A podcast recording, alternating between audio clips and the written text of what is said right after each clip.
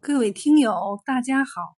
今天给大家讲的故事名字叫《仓颉造字》。在中原有一条河，名叫樊水河。伊河居住着一个部族，这个部族靠种植庄稼和打鱼捉虾繁衍生息。部族里有个年轻人，名叫仓颉，他自小就很聪明。常常喜欢涂涂画画。仓颉长大后仍然爱动脑筋，无论遇到什么不懂的事，他都要弄个明白。当时人们都是利用打结的绳子来记载事情的。一次，仓颉的邻居要到集市上去赶集，碰巧仓颉有事要出远门。于是他就请邻居帮忙用一匹马去换两辆车回来。这个邻居怕事情太多会忘记，就拿出记事的绳子，在绳子的一头打了一个结，再在绳子的另一头打了两个结。仓颉很放心的让邻居去马厩里去牵马，自己就忙着办事去了。因为邻居要办的事很多，所以他到马厩后又核实了记事的绳子，然后非常自信的牵着马往集市出发了。邻居办完了自己的事情后，径直找到了卖车的老板，将带去的两匹马换了一辆车。邻居觉得奇怪的是，今天这车老板不仅请他吃饭喝酒，临走时。还送了他一只大母鸡，于是邻居就高高兴兴的驾着车回来了。几天后，仓颉办完事回到家，邻居兴冲冲的把自己受到车老板热情款待的事同仓颉说了一遍，然后将车交给了仓颉。仓颉一看，只换回了一辆车，心里纳闷，究竟是怎么回事儿？可又碍于面子，不便同邻居明说，急忙赶到马厩去看。唉，自己的马少了两匹。原来邻居虽然将绳子打了结，但是却将要买的东西记反了，将原来的一马换两车记成了一车换两马，白白的让车老板赚了一匹马。还以为自己占了便宜呢，结果弄得仓颉无话可说，只好自认倒霉了。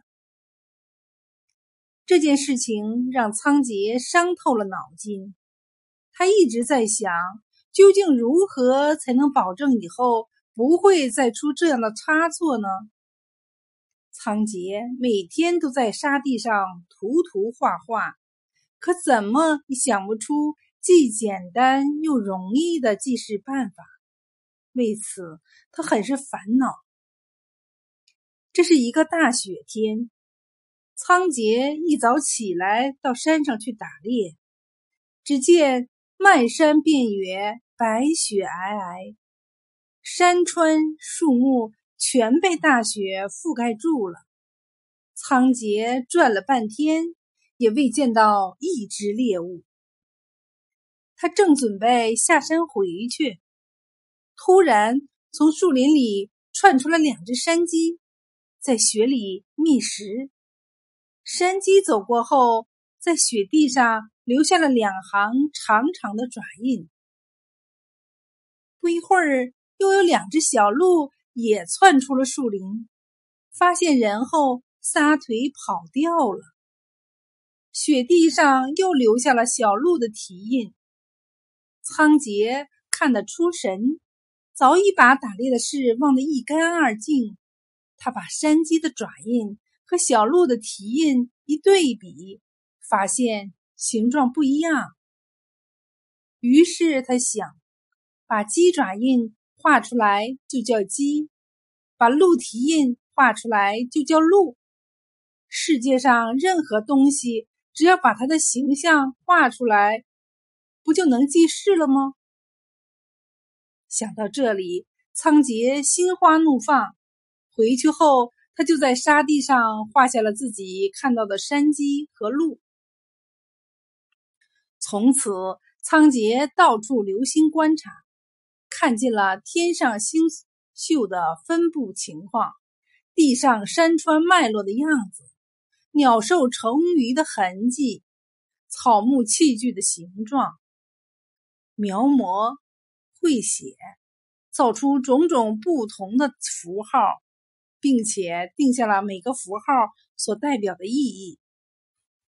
仓颉。按自己的心意，用符号拼凑了几段，拿给人们看。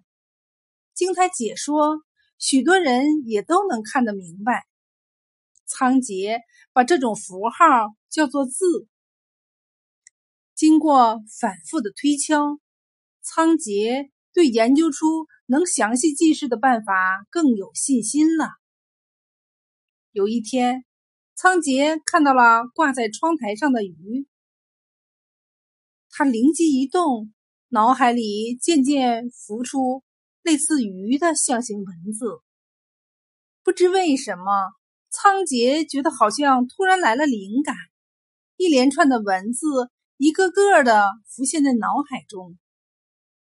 仓颉急忙拿出树枝，在地上涂涂画画，比如“田”字代表了田地，“日”字代表了太阳。还有嘴张开就是口字，这些都是由图形景物转变而来的文字。仓颉把它们称作象形字。从此以后，仓颉无论走到哪里，无论看到什么，他都会把自己的所见所闻和字联系起来。这天，仓颉走得太累了。就顺便在一棵大树下坐下来休息，说是休息，其实仓颉脑子里想的全是造字的事。哎，对了，一棵树应该是木，树多了应该是林，比林更大的就应该是森了。那么人在树下坐着就应该是修了吧？仓颉越来越有心得，终于发现了用文字记事的诀窍和要领。